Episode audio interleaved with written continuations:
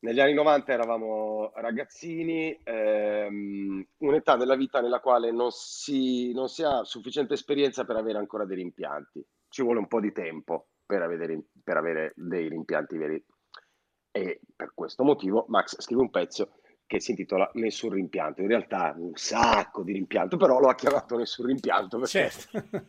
perché è il momento nel quale ancora non hai capito tutte le cazzate che stai mettendo una sopra l'altra in un'incredibile colonnona che diventerà un oceano di rimpianto quando inizi ad avere 30, 35, 40, 45, eccetera, eccetera.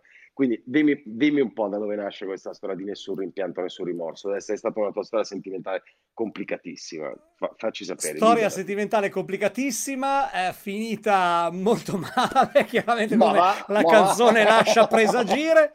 Ma devo dire che è, è, una cosa molto anni 90, quella del... Um, cioè, dell'amore disperato e della sensazione di aver perso l'amore della vita, perché credo che eh, tutto ciò abbia a che fare con eh, l'oblio. Oggi non esiste l'oblio, no? Nel, da internet in poi, cioè di fatto le cose non vengono più mh, nascoste, sepolte, anche una ex di dieci anni fa, cioè comunque eh, sai come andarla a rintracciare più o meno, non, non, si finisce in luoghi, a me è capitato di rincon- cioè, rincontrare online persone che conoscevo da, che magari adesso vivono in Australia, cioè ehm, da, ecco, mettiamo dai social in poi, forse, ma anche da prima. Insomma, comunque la rivoluzione digitale ha portato a una possibilità di uscire dall'oblio.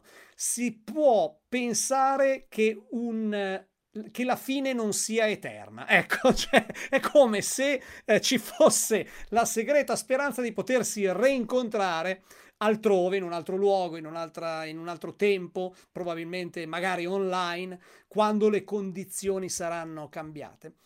Mentre negli anni 90, gli anni 90 sono gli ultimi anni in cui si aveva la precisa percezione che la fine di una storia rappresentasse un lutto, praticamente. Era come se quella persona fosse perduta per sempre e, e, e veniva elaborato come un lutto, quindi con delle, con delle, difficoltà incredibili, specie se la storia aveva avuto delle eh, implicazioni eh, sentimentali, eh, ma anche di, di, non lo so, di quando la, il, il, fallimento era realmente clamoroso, ecco, quando c'erano delle implicazioni di fallimento di vita associato al fallimento sentimentale. Ecco, lì si aveva la precisa percezione di, di un lutto, era come se fosse morto qualcuno eh, di caro o fosse morto qualcosa dentro di te per sempre. Quindi, eh, appunto, perché poi non, non sapevi più che, che, fine facesse questa persona, dove andasse a finire, che cosa. Eh, poi, oltretutto, avevo anche la sfortuna che in realtà non, non andò da nessuna parte. Nel mio caso rimase. cioè, a, a, tipo 5 km da casa, cioè, quindi ci fu anche questa aggravante perché ho fatto tutto il bel discorso sull'oblio, ma non sarebbe male se fosse stato veramente così, cioè se fosse andato in Australia da qualche parte. Invece no, eh, si parla sempre di, di, di, di, vicinato e quindi era ancora più difficile da, in qualche modo, da metabolizzare. No?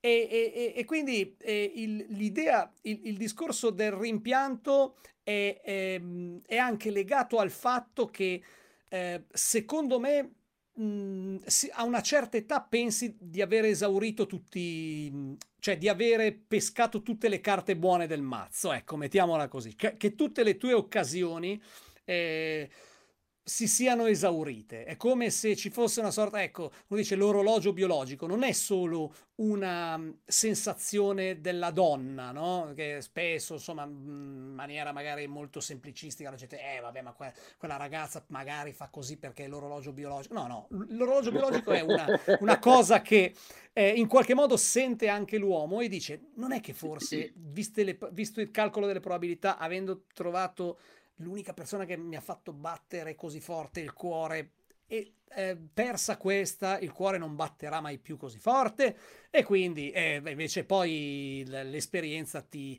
eh, ti insegna che cioè, ci sono altre sfumature, però il rimpianto comunque continua a essere un sentimento che dagli anni 90 in qualche modo, insomma, eh, eh, sì, è, sì. è, giunto fino a noi, resiste, è, giu- è giunto fino a noi. Però ripeto, oggi è diverso perché eh, il, i social hanno reso tutto più semplice. Perché ehm, riesci, allora, dato che cambia la tua percezione dell'altra persona, no? Allora, detta sinceramente, c'è una cosa che può aiutare a evitare il rimpianto ed è il passare eh, inesorabile del tempo. Generalmente non si migliora, neanche tu migliori, ma neanche lei. Hai capito? Questa cosa è una grandissima consolazione. Quindi il tempo è tuo amico. E la continua esposizione sui social, anche quella è tua amica, perché vedi tutta una serie di... Poi vedi quello che vuoi vedere, ma vedi come è andata a finire, dici, ah ma sai che, ah ma, ah questi sono, ah ha avuto i figli così, così e così, ah ma adesso si veste così lei, ah ma adesso va in vacanza in questo posto lei, ah ma adesso... E quindi il tempo ti aiuta a ristabilire tutti gli equilibri, facendoti capire che tutto sommato comunque te la sei cavata, perché lei sarebbe diventata una persona molto diversa da quella che pensavi potesse essere con te. Però che cosa sarebbe, che persona sarebbe diventata insieme a te non lo saprai mai. E quindi questo, il rimpianto al limite si attacca a quello. Però insomma, Infatti, il tempo che passa, l'incedere del tempo un pochino, un pochino aiuta, dai. Hai ragione, questa eh, fluidità, liquidità di oggi, per cui le storie rimangono sempre lì, puoi controllare se hai voglia, eccetera, è completamente diversa. Come dici tu nel, nel pezzo, no? ti chiedi dove ho sbagliato. Cioè, un tempo, anche perché eravamo ragazzini, eh, finiva una storia, come, come dicevi bene, avevi questa sensazione di non poter, e spesso capitava così, rivedere mai più questa persona. Avevi due possibilità, chiederti dove ho sbagliato o dirti è una stronza. Cioè, proprio, esatto, non, sì. eh, e, e, molto spesso era indifferente rispetto alla situazione, era più una cosa sì. che aveva a che fare col, col, tipo di persona che eri. No, diciamo che tendenzialmente uno immagina che chiedersi magari ho sbagliato io è la prima cosa che fa una persona migliore di quella che parte dicendo ma perché è una stronza. Sì, eh. esatto. Ma spesso anche quello che parte eh, con tutte le migliori intenzioni autoanalitiche no, no, e, poi e autocritiche, che, certo, finisci col dire che è una storia. Perché certo. comunque, cioè comunque quella lì è, è, un meccanismo di autodifesa, ovvero eh, il, sì. è una stronza.